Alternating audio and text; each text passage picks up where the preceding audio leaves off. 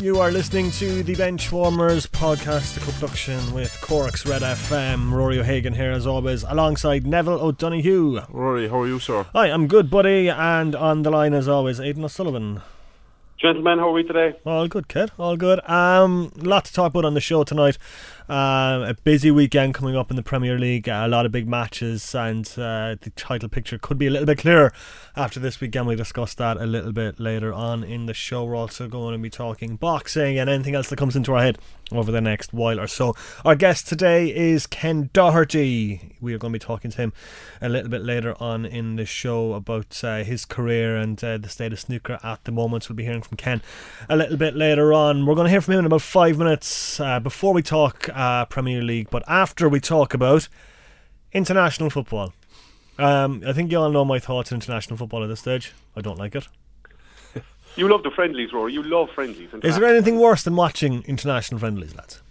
Yeah, well, my highlight, my highlight of the, the two weeks was uh, um, uh, Harry Redknapp's interview with uh, Jordan. Do you see that on the internet? No, it was very funny. He's he's coaching Jordan now at the moment, and it went viral there. Jordan, Jordan the glamour model. The no, the the country, isn't it? I think that'd be interesting. Yeah, I know.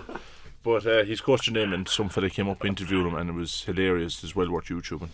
All right, um, let's talk about um, Ireland. Um, I assume we have a lot to talk about after the international weekend. That's a joke there. See, I bring jokes to the table.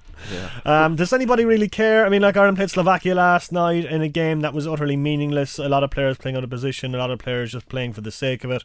Um, so yeah, meh would be my reaction to that. The bigger, like, yeah, there's not, uh, yeah, like Ireland aren't as interesting, I think, as England at the moment because I think uh, England had an interest in two, weeks to beat Germany. What was came back from two goals down, they beat them uh, three uh, two, and then they lost uh, uh, the Netherlands last night. Was it two one? That was an interesting boom bust, right? Because um, Sunday we all woke up to the news that um, England had already Euros. won the Euros, and there was no point in anyone else turning up, and now we're waking up to the news that Roy Hodgson would be sacked. So I mean, like, what is it? Yeah, it's it's no look. I, well, maybe not sacked. I'm making that yeah. up, but no, but look, I look. I was talking to a fella at the weekend about this, and um, England. They, they look like they have an array of quality again, but England will probably be the same old England in the Euros. They'll probably crash out in the in the quarterfinals or semi-finals, and um, yeah, like you might say they do have an array of talent, but they have an array of talent uh, competing in uh, a very mediocre Premier League. A lot of focus now is going to turn on Wayne Rooney and whether or not he should be in this yeah. England team, uh, whether or not he unbalances the England team by being in it. Uh, Jamie Vardy's looked right at home for England over the last uh, couple of games. He just made, just made it look fl- uh, easy. Um, so the big question is if Rooney's fit, um, should he start for England? Should he even be brought to the Euros if he's just coming back from injury? Aidan, what do you think? Yeah, looking at this, I think my my four strikers for England are Harry Kane, Jamie Vardy, and I'll put in Danny Welbeck, and you have to bring um, Wayne Rooney. I think um, you know there's lots of debate about it. Um, he's been you know will he be kept out of the side by by Kane and of course Vardy, who's absolutely on fire. As you say, you know the goal he scored against Germany um, was absolute class. That back mm. was oh, was a bit a touch of class, and you know they are the guys in form. But I think Wayne Rooney, you know, as as the captain, I think you know he's a must. He must go. Um, as I say, he's the captain. He leads the side. So for me, it's Harry Kane, Wayne Rooney, James Vardy, and Danny Welbeck. I don't see anybody else going. What do you think? No space for Sturridge. No, not for me. Not for me. If if it's between Rooney and Sturridge, then I bring Rooney as the captain. What do you think, Nev? Yeah, I'd, I'd probably go along with that. Like it's a big call leaving Sturridge out, but um, yeah, like Vardy is on unreal form, but I still think Rooney. We might. I know you've picked on form and all that, but I think at times Rooney is one of England's best ever strikers, and I think sometimes reputation has to come for something, and that definitely being Rooney. And uh, then whether you start him, you just have to see what form he is closer to the tournament. But uh, Rooney is definitely one of England's best ever, and you can't leave him out. You know. Uh, yeah, but uh, will he start over in France? That's the big question. I mean, like if Vardy's in a rich fame of form, do you really want to take him out and play Rooney up centre no. forward? Is there a place for Rooney behind in in the, the kind of three behind the striker? I mean, like what three there, players there would you play there? Actually, yeah, yeah, there could be room for Rooney in behind actually, uh, because like Rooney hasn't been that prolific in scoring in the big tournaments. You know, like it, he only got his first World Cup goal in the last World Cup, wasn't it? Um, but um, yeah, it's it's it's a tough one to call. It, it, there's there's still a long way to go. You know, I think I don't know when Rooney's back. He's surely back now in a few weeks, is he? Or but there's still a long way to go. And once we get closer to the tournament, we'll know then uh, who should be starting. Really, like you know. Yeah, it's very interesting to see. Uh, that Rooney situation is going to take up an awful lot of um, uh, I think, over the next couple of months. Well, and I think yeah. it's going to be used as a rod to beat uh, Hodgson with, regardless, because if he doesn't take Wayne Rooney, um, it's going to be a national outrage. If he yeah. doesn't start Wayne Rooney, it's going to be a national outrage. And if he does start Wayne Rooney and Wayne Rooney is rubbish, it's going to be a national outrage. I think he's in an unwinnable position here yeah, he's damned if he does and damned if he doesn't. But uh, and, and and that's why that's why he'll bring him. That's why that's why Rooney will go because Hodgson is not the guy to take a chance. You know, yeah. I, I I think he brings Rooney and he plays Rooney in the number ten role behind Harry Kane. Harry Kane, you know, he's absolutely flying. Uh, he's the league's top scorer, Premier League's top scorer. Never makes a good point. There's a lot of football to be played before the tournament starts. But Harry Kane has got 21 goals this season. I think he starts. I think Wayne Rooney starts in the 10 and I think Hodgson plays him. I, th- I think uh, obviously Wayne Rooney depends on the fitness when he comes back from Manchester United and how he plays. But I, I think uh, I think Roy Hodgson is a conservative coach, and I think he'll start Wayne Rooney in the number ten role. He can always take him off and bring on Vardy. He can always take him off and bring on Welbeck. You know he can move around there. But for me, Wayne Rooney goes and Wayne Rooney starts if he's fit with Harry Kane up front for England. Yeah, I think definitely it's uh, Kane starting up front and probably Welbeck, Rooney, and Sterling behind him. But as we mentioned, Vardy's a, a great man to come off the bench. But yeah, if Harry Kane keeps on scoring the way he's scoring, um, if he doesn't start, it'll be national outrage as well.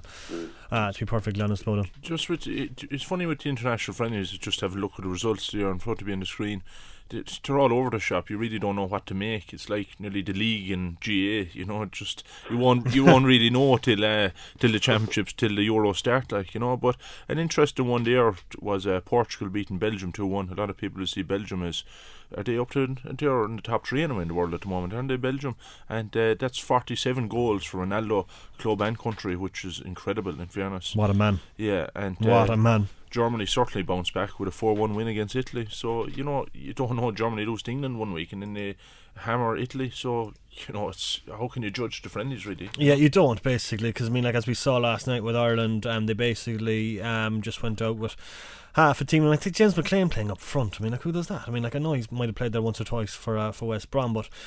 Uh, yeah, I don't think you can read too much into them, uh, uh yeah.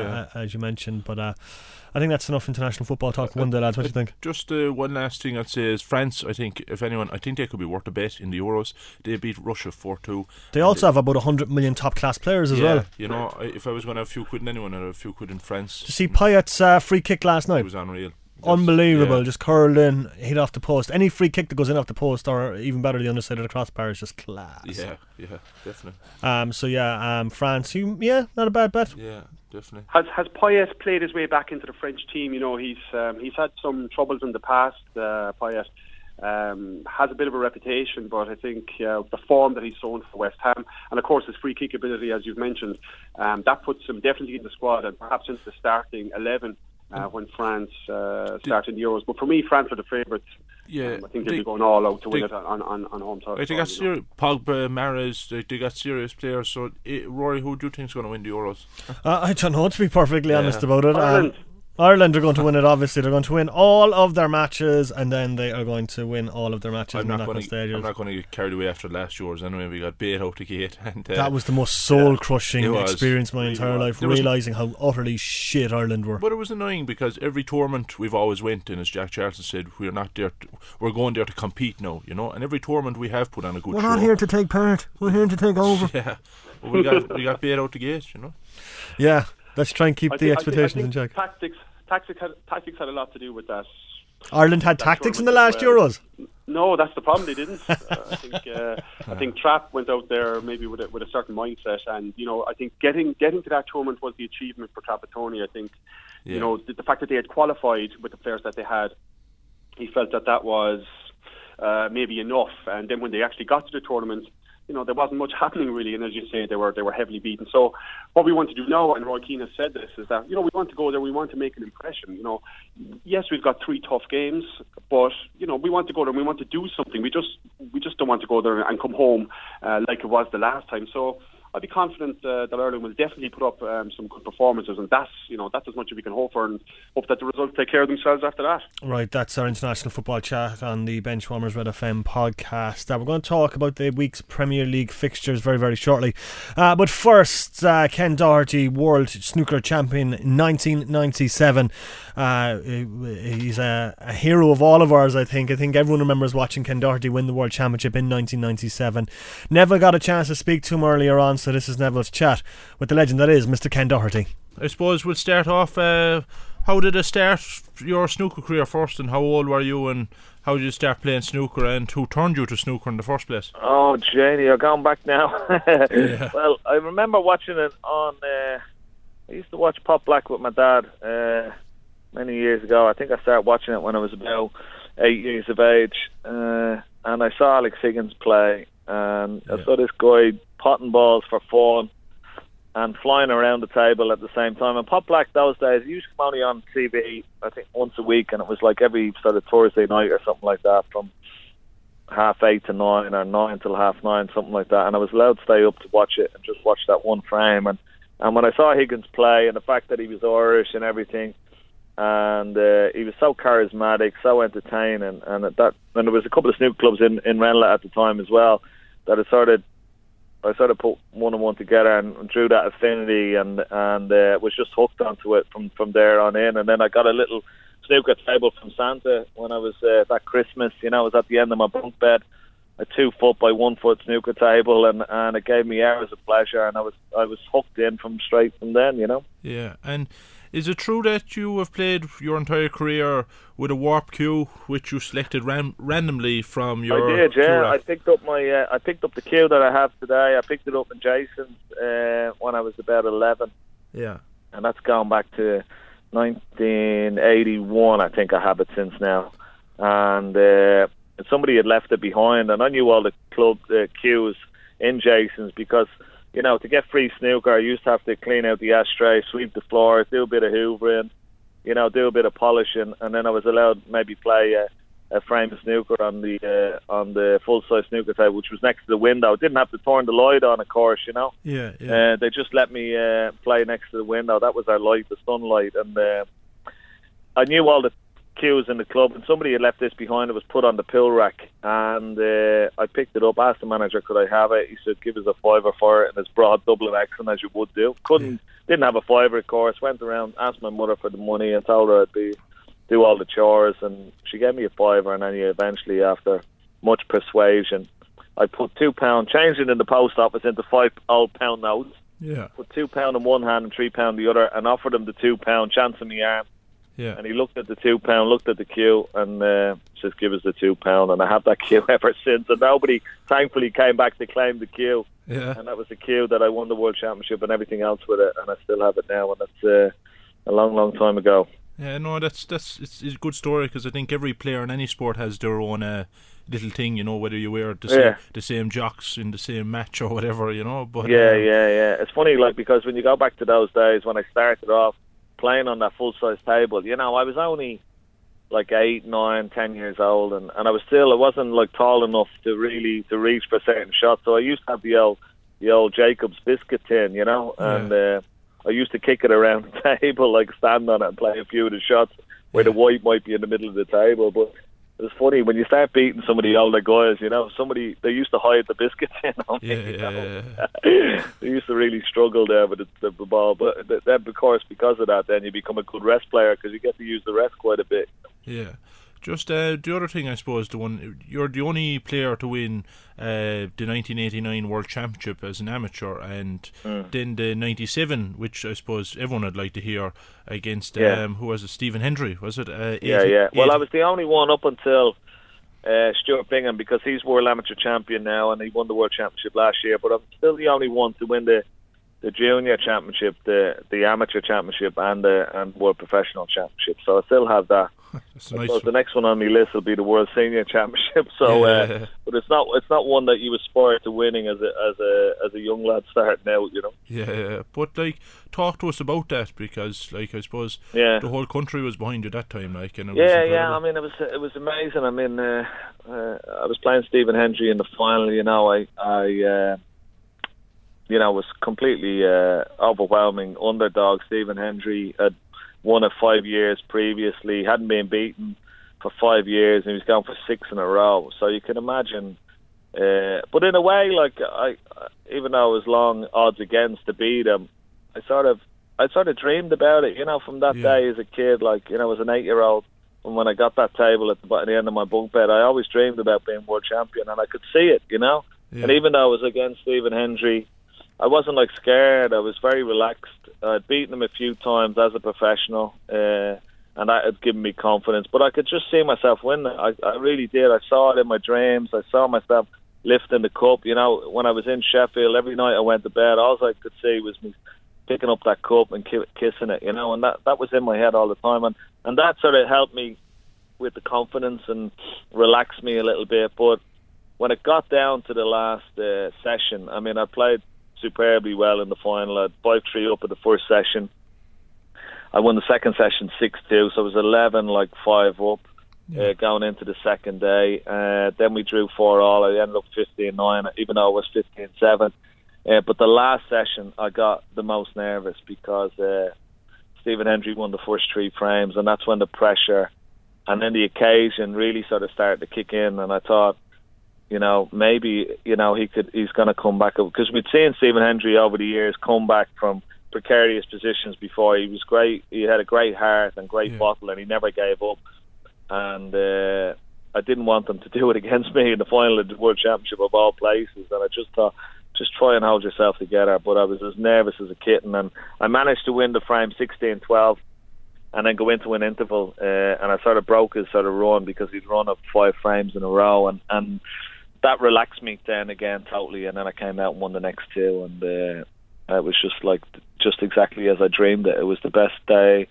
Uh, and the best night in my life, and and uh, something that you know, in professional terms, that you would never you never experience. And of course, the whole homecoming, the whole the fact that the whole country was watching it, that RT had started taking the pictures Yeah. for the last session, uh, the first time they'd ever done that for the World Championship from BBC. Yeah. So the whole country could see it from seven till ten. The famous story is that you know there wasn't one phone call into the Central Police Station in Dublin, and the superintendent told me that story. And he says Doherty, when he met me at the uh, at the at the airport when I came home with the cup, he told me, you know, he didn't have a one one phone call into the Central Police Station in Dublin during the hours that you were playing that final. And he said to me, "You should be on telly more often." He says, "You make my job a hell of a lot easier," you know. But that was one of the funny stories of it. But it was a, a fantastic uh, homecoming, and uh, it was like you know, it was like all your birthdays and dreams coming together at once. Yeah, it's it's funny though that you said like you dreamt it that you said you could do it like because like Yeah. just like I suppose being a, I been watching the golf if I compare it is that golfers will be kind of the same like but when you when you started in that final was it you were just when you were hitting the balls was it was everything was sticking and was just your night as well that it was everything was Um, I just, I, I was just excited by it. You know, I wasn't. It was more excitement. Uh, I couldn't wait to get out and play. I couldn't wait to get out and test myself against them. You know, it was a great atmosphere. You know, the final of the World Championship, you're coming down those stairs into the music. You know, yeah and you've got a lot of ex great players there in the audiences and stuff watching you. Yeah. And uh, it's just uh, it's it's what you've watching been watching over the years, like you know, watching all the great champions, watching Higgins win it in '82, Dennis Taylor win it in '85. You know, Jimmy White failing, uh, you know, six times in the final, yeah and uh, you just wanted to be out there and be a part of it, be a part of history, and. Uh, yeah, it was. It, w- it was nerve wracking, but at the same time, it was exciting. I was excited. I couldn't wait to get out and play. You know? Yeah, and just uh, I suppose we got a lot of young listeners and I suppose a lot of young fans on Facebook and Twitter. Like, if there's any Yeah. young snooker players uh, listening, what do you think are the most important qualities for a snooker player? Um, the most important qualities. Uh, well, I always say there the five S's in, in, in any sport, no matter what you do. You know, uh, uh, speed, strength, stamina, skill, and spirit. they're the five S's, I mean, and you can relate them to uh, all sports, you know, and even in snooker, and you could say, well, strength is how, how does strength? How do you need strength? Well, you need strength of character, strength of mind, you know. Yeah. But the the most important of those five S's of the strength, skill, stamina, uh, and, and spirit um, is, of course, uh, spirit. You know, and if you don't have spirit, if you don't have that will, you know, you don't have that hunger and determination to do it, you know, and, and also to put in the, the hours of, of practice and stuff. But if you don't have spirit, no matter how talented you are, you'll never win anything, you know. So that's what I would always encourage. I try to encourage that to my own son, you know, who Yeah.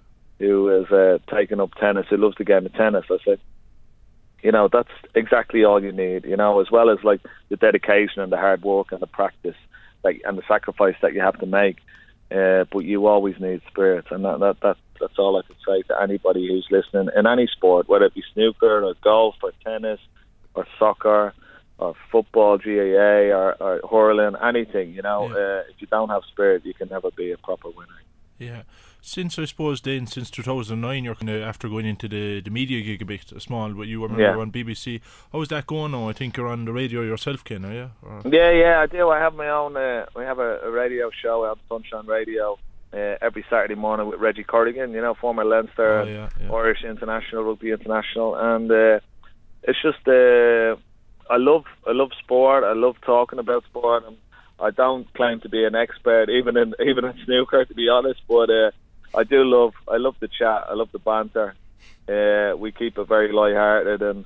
Uh, you know, we sort of take the mickey out of each other at every given opportunity, or whoever may come on the show. And but at the same time, we, we like to talk about what we feel about the sport, or or issues that might come up in different sports, and it's whatever whatever the topical may be at that time or that weekend. Uh, but also, even working with the BBC, you know, we sit down, you know, with the other lads, with, with Yeah. uh, you know Steve Davis or John Parr, Stephen Hendry, or even in the commentary box with Willie. Uh, Dennis Taylor and John Virgo. That you know, they're a good bunch of lads. They're they're great fun to be around, yeah. and we all love snooker. And we don't treat it as work at all. It's not work. We're just you know, we're all together. We're having fun together, We're enjoying each other's company, and talking about the sport that we love. So I mean, Yeah. it doesn't get much better than that. And I suppose, speaking of the banter, I suppose quickly, because we're under pressure now with time, Ken, but uh, Yeah. Uh, you're a Man United fan. they're, I am, yeah. They're giving a lot of people uh, banter. Yeah. yeah. Uh, well, there's nothing to be nothing to be too excited about Man United this year. That's for sure. Um, they've been really struggling. It was a good win over City, but um, you know it's been the, the the good performances have been few and far between. Unfortunately, this season. I mean, Oh. since Ferguson left, the sort of wheels have come off a little bit. But hopefully, you know, there's a bit of uh, light at the end of the tunnel and a bit of sun on the horizon, as they say. They got some new players, young players as well. So maybe the future. Uh, it's going to take a couple of years to get to where they were before, but uh, hopefully with a new manager, they they might do. You know. All right, Ken. It's a pity. I'd love to talk to you all. I'd love to speak about Yeah, Ronnie and a few problem. other things, but we're, I might get you again another week, sure, anyway. Yeah, absolutely, no problem. Thanks for that, Ken. Soon. Okay, Yeah. pleasure. Okay, that was Neville chatting to Ken Doherty, who is a hero of mine. I interviewed him many, many years ago, and it was an incredible experience. Um, I assume, Aidan, you remember watching that game in '97. Fantastic achievement for, for Ken Doherty, you know, and such a you know such a great role model for the sport of snooker. You know, a guy who works really really hard, still works hard, obviously, and you know, but that that World Championship win it was just so important for, for Ken and so important for Ireland at the time, and you know, just one of, one of the one of the nice guys, the real nice guys of, of world sport. That's what I was going to say. He was he's such a terribly, terribly nice guy. Um, yeah, I was delighted. Uh, 1997 that was so it was a from uh, one of my favourite sporting memories. memories. I remember um, RTE weren't showing the coverage, and then they made an emergency deal with the BBC, I think, at the time to um to, to broadcast uh, the last session live, and then he eventually went on to uh, to beat Stephen Hendry 18-12. Incredible stuff from Ken Doherty, and it was great to hear from him on the uh, Benchwarmers Red FM podcast. All right, uh, looking ahead to the week's action. Um, Premier League is back. Thank Christ, I'm sure you're all saying after staring at the walls and boredom all weekend, going, I wish there was proper football on. Uh, the big game of the day on Saturday is undoubtedly at Anfield, uh, where Liverpool take on Tottenham Hotspur. This is a massive game for Tottenham's uh, title aspirations. They're facing a Liverpool side who, on their day, can be quite decent. Um, so it is a massive, massive test for them on Saturday uh, as they look to rein in Leicester. Yeah, well, I made a, a complete Hames myself here last week, confusing uh, Southampton with Stoke. But, yeah, uh, yeah, we'll, we'll move swiftly on. We'll move swiftly on, but forget about that. Forget yeah, about but that. the reason I bring it up is because I actually thought Liverpool had a sneaky out, out, outside chance of four place still, but then when they lost to Southampton, forget it. So really, in this one, Liverpool have nothing to play for now against Tottenham, but still, they'd love nothing more to take down Tottenham because they believe that Liverpool being a big club of former years that they're the ones that should be up there, not Tottenham. So they'd love to crush Tottenham's party. Well, Liverpool still have um, European aspirations as well. I mean, like I know they're six points off Manchester United in six place at the moment, uh, but they do have a game in hand, so they'll be going to win this game for their own needs. I think, not just uh, for the sake of beating Tottenham, because they they still want to, to push for Europe. Yeah, they will. No, I suppose they will. But for me, I think realistically they blew it against uh, Southampton last weekend. But yeah, you know, it's still mathematically possible. But I think, uh, I think with Tottenham, the vein of form they're in, I think they should they should take Liverpool. But having said that, you can write off Liverpool with players like Firmino, uh, Sturridge. You know, they got some. Firmino's uh, top class. Yeah, he's unreal. And Liverpool do still still have a bit of quality in the team. So it's definitely half five kickoff is well worth to watch. Yeah, it's going to be a cracking game. I think even for the neutrals, it's a game Tottenham can't afford to lose. They're five points behind Leicester City uh, heading into the game, and uh, it could be a good game, Aidan. Yeah, it's going to be a great game. I think um, your point is correct on Liverpool. They're still fighting, but are you know are Liverpool a happy squad at the moment? You know that whole Christian Benteke thing. You know he's he's come out. Yeah. It's you know he's he's not happy or it hurts to be left on the bench. I think is is is his comment. You know, uh, and I think Jurgen Klopp has treated Benteke unfairly, really. Uh, I think to chide him on the pitch um, in the last game in front of you know in front of the the TV cameras and in front of everyone in the ground. I think obviously he doesn't fancy Benteke, and he's a guy that could be out the door. Another guy that could be out the door for, for Liverpool, perhaps. Strong rumours that Jordan Henderson um, may be leaving in the summer as well, and that maybe Klopp doesn't fancy him either. He's the um, the captain at Anfield at the moment, and you know there's strong reports that he's fighting for his future this summer. So you know, are all things happy? in the camp? I'm not sure. Is Klopp maybe thinking about getting rid of some players in the summer? Most definitely. You mentioned Firmino, obviously a class player. Coutinho is another guy who's a fantastic player. So they'll be well prepared. From the sports side of things, I think the international break, maybe they didn't need it because they have so many players involved with the England setup now at the moment. We mentioned Harry Kane already on the podcast. This guy's in unbelievable form, and his, as we said before, his link-up play with Dele Alli is superb. And Dele Yeah. Alli, uh, you know, played uh, a fantastic game for England against Germany, and he's a, you know, for a guy who's 19, I think he's going to be one of the stars of the Euros in the summer. So Liverpool against Spurs. Spurs obviously keeping the pressure on Leicester. Liverpool looking for that Champions League position. It's going to be a great game. Half five kickoff, perfect time. Is anybody giving Arsenal a chance? They're uh, nine points off Leicester at the moment. They're 11 points off, excuse me, but they do have a game in hand. They play Watford this weekend, but I think uh, their goose is cooked, isn't it? Well, it's, it's not over till it's over. You know, I think in situations like this, you just have to worry about yourself. You whatever will happen around you will happen. You just have to knock off your own games. But I think, yeah, I think Arsenal, same old Arsenal. I think they shot themselves in the foot there uh, earlier there around what February March time when they or before that when they couldn't uh, they when they went through a, a, a run of losses and draws and stuff you know? So yeah I think their goose could be cooked but you never know the outside they have an outside chance. The one just a quick one I'd make is um what I'm looking forward which I actually think makes the Premier League the, one of the best is the the running for the relegation spots. Looking at there, Norwich are playing Newcastle and Sunderland have West Brom at home. I think Sunderland are going to get out of it, and I think West Ham have Crystal Palace. I think West ha- uh, Crystal Palace could get pulled into the drop zone, and they could very well go down. You know, so I think that's I think the relegation battle is going to be very interesting as well on Saturday. Well, they are seven points clear of the relegation zone at the moment, uh, so it'll be very, very interesting to see what happens there. Uh, just some news uh, reaching us here as we're recording this podcast. It's uh, in the the uh, it's about half ten on a Wednesday morning, but uh, we just received news that uh, Manchester City defender Martin Demichelis has been charged with misconduct in relation to betting by the Football Association. It's alleged the Argentine international broke the FA's rule 12 times between the 22nd and the 28th of January. Now, no further details have been given. He's got until next Tuesday to respond uh, to that charge, uh, so it'll be interesting to see what happens there. But that's just some news reaching us uh, at the moment. as we record the podcast, can't really comment on it, lads, because we don't know the full details. But it'll be interesting to see what happens there. Yeah, definitely. All right. Um, elsewhere this weekend, uh, just looking at the uh, the fixtures, uh, Manchester United action against Everton. Um, at four o'clock on Sunday, but as we mentioned, it's all about the top of the table, and Leicester taking on uh, Southampton, and definitely not Stoke, Neville. Yeah. Yes, definitely not Stoke. yeah. Uh, so yeah, ma, uh, so Leicester taking on uh, Southampton side. Southampton side who are still looking to uh, to qualify for Europe next season. Uh, a potentially tricky one on paper for the Foxes, but as we've discussed a couple of times on this uh, show over the last couple of weeks, um, Leicester can play poorly and still win, um, and they quite happily take that again this weekend. Yeah, no, Leicester they got they play kind of like how Arsenal used to play us, Mohammed. They they they hit you on the counter with serious pace. They're Vardy and Mahrez. Uh, I think it's down to the way their coach. I think Claudio Ranieri has been a, a breath of fresh air, and um, for a man called the Tinkerman, he hasn't been um, too keen to tinker with his squad this season, uh, tinker with his team, and he's happy to just let things flow naturally, which I think has been a big change in his outlook, and it's uh, reaped rewards for Leicester. Yeah, sure. I remember Ranieri. Uh, most Chelsea fans won't remember Ranieri, but me being a Chelsea, true Chelsea fan, I remember him there the first when they got the when they got the money, and then he got tossed out the door, and Mourinho came in.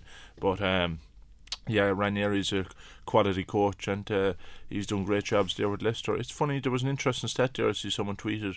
I can't what I can't remember what clubs Ranieri coached, but a lot of the clubs he coached, he coached in Italy and other places. All the clubs have finished second. So you know in the in the league. So we hope that's not a bad omen for Leicester. But um, he's a, he's a quality. He's a, he's a good manager, you know, and he probably should have been given more time at the time with Chelsea because believe it or not, he, he can take a lot of credit for where Chelsea are because I think, do you ever hear the famous story of how Abramovich bought uh, Chelsea? Supposedly he was going to buy Tottenham but he happened to be driving around the London area and they went past Chelsea and he bought Chelsea because he found out Chelsea had Champions League football next season and that was largely down to Ranieri getting him there. I remember it came down to the last game of the season between Chelsea and Liverpool and he got him there. So Ranieri, uh, quality coach and uh, yeah, it'd be it's a great story the whole Leicester thing, like you know. But you know it's unreal how they're after coming from zero to heroes in the in the last twelve months. Yeah, it'll be interesting to see if they can uh, maintain it. But this is a um, uh, a question we've asked every week on this podcast since we started a couple of months ago is that like can they keep it up? Can they keep it up? And they're showing no signs of slowing down. Um, hopefully, as we mentioned, the um, the international break won't have affected their um, momentum and and their preparation too much for the game. But they play Southampton at half past one on Sunday, and as we mentioned, uh, Manchester United against Everton. Uh, Everton, a club in a, a, little bit of trouble. They seem to be um, struggling a bit under Martinez recently. Uh, they are down in 12th place and not even in the top half of the table. So it'll be interesting to see how that one pans out, Aidan. Definitely, as you mentioned, Everton, they're in 12th position, they're in mid table there. Uh, you know, you you think they would be higher up the table, to be honest. Manchester United in sixth, they're battling away with um, with West Ham and Manchester City for the Champions League place. So it's a vital game for Manchester United to keep up the momentum uh, and to try and gain that top four position. For Everton, um, I'm not sure. It, has been a, a fairly uneventful year for Everton, really, I suppose, um, in the league. And Is Martinez going to be there next season? Yeah, it's, it, you know, this question is popping up all the time, and I think I think he's done a great job at Everton. I think he's he's certainly brought them on, but you know they'd like to be finishing. You know, that, you know they should be aiming for Champions League positions themselves, and they just seem to be.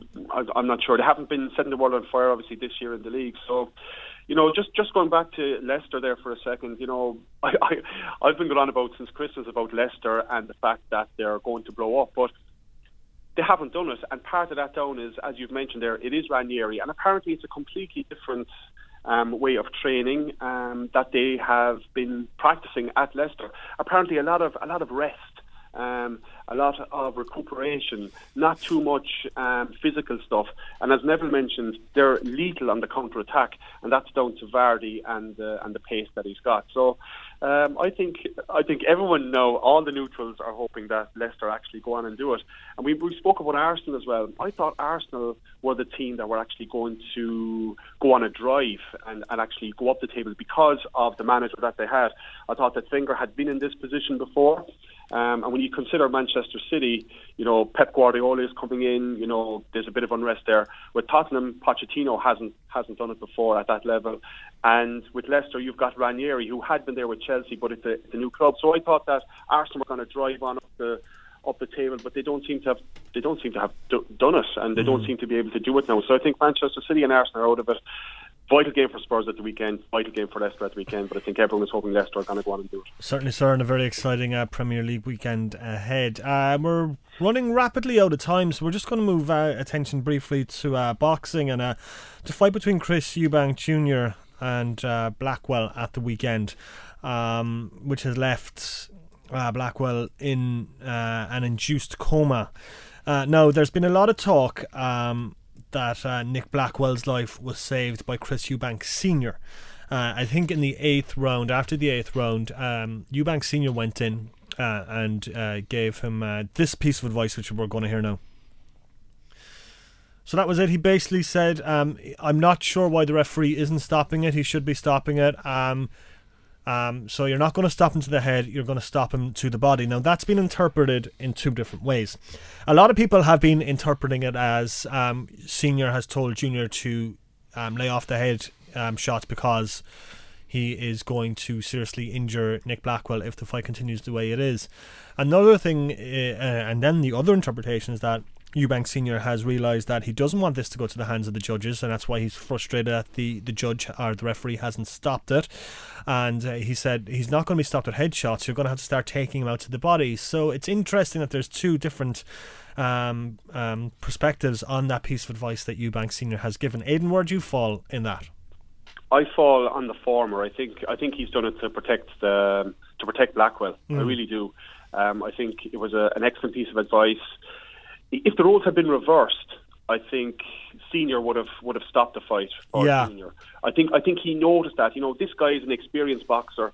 You know, he's been there and done it. He's a former world champion, Senior. So you know, he's he knows his stuff, and I think that I, I think it's valid, and I think it's it's fair to say that he he, he did help to um, to stop Nick Blackwell getting more seriously injured where do you fall in the referee's role, Rory? Do you think that it should have been stopped earlier, or see? I'm I'm I'm kind of in two minds about this because yeah. um, Nick Blackwell was still fighting up until that point. Um, he, he was still fighting back. He was still fighting back. I mean, like he was taking a few shots, but he was still defending himself.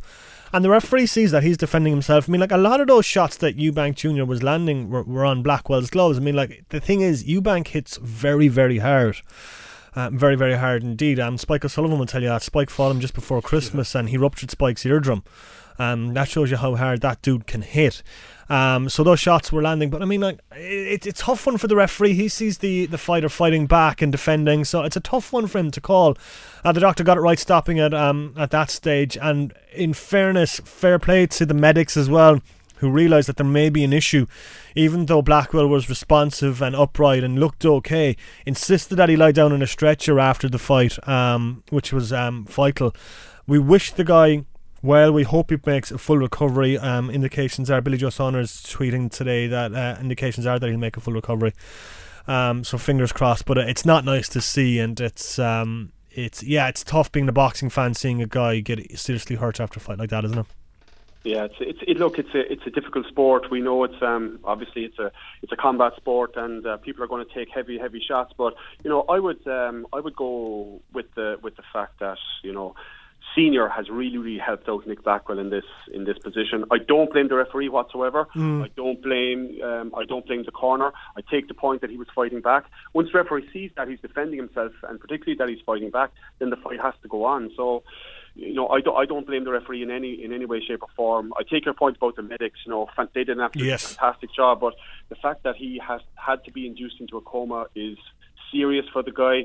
And as you say, all of us on Benchwarmers wish him the best. Certainly do. We certainly do. Um, that's pretty much it from us for today. Just one I think is worth mentioning because we got our first major of the year next week. Uh, the Augusta Masters, and Jason Day has topped Jordan Spieth as world number one. He uh, he won the WGC in Delhi, uh, beating Rory McIlroy, and uh, he had the Australian. He's he's playing super stuff, and I can't wait for the Augusta Masters next weekend. Yeah, it should be a cracker. All right, that's it from us for today. Thank you very much indeed for tuning in. You can follow Benchwarmers on social media, BE Warmers, and everything. Follow at Cork FM on Twitter. Our sports show is at Big Red Bench, and you can follow Aidan around Cork. People are doing it. I'm not even remotely surprised. Thanks, folks. We'll be back uh, on Monday next week. Uh, give it a bit of a rest this week because of uh, the bank holiday Monday. We'll be back Monday next week, and uh, we'll talk to you then.